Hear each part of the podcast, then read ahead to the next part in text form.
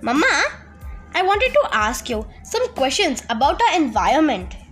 Okay, go ahead. First question What are the biggest environmental threats in the present times? Mm, I think first the increase in use of vehicles has caused the air pollution. You must have observed nowadays so many people are having breathing issues which we called as allergic or asthma. And secondly, the use of plastic. We have whatever we are buying from the supermarket, everything comes in the plastic bags, which is affecting our environment a lot. Oh, you are right. Second question How is climate change affecting the planet in the present times? The climate is changing because of global warming, the increase in carbon dioxide level is increasing the global warming which causes the wat- the glaciers to melt which increases the water level in the oceans and ultimately it affects the human people human community which is living close to the oceans Oh, you are right. Third question What are the positive and negative changes in our environment?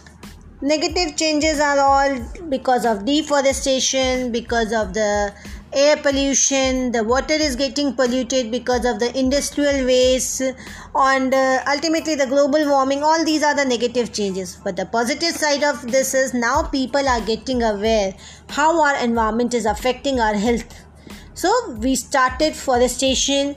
We are starting to develop some vehicles which are not going to cause the uh, pollution like we are not they are not going to cause the air pollution. We are thinking about something which can work on electricity so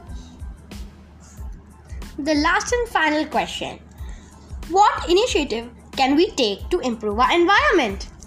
see we cannot leave everything on the government. We should start from our home.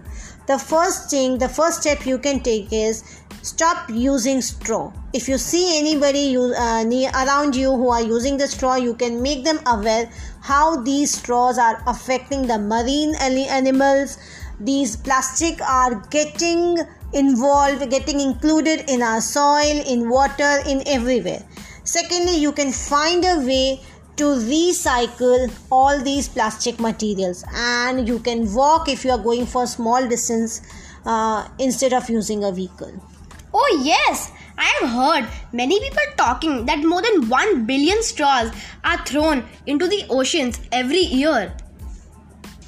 Thank you.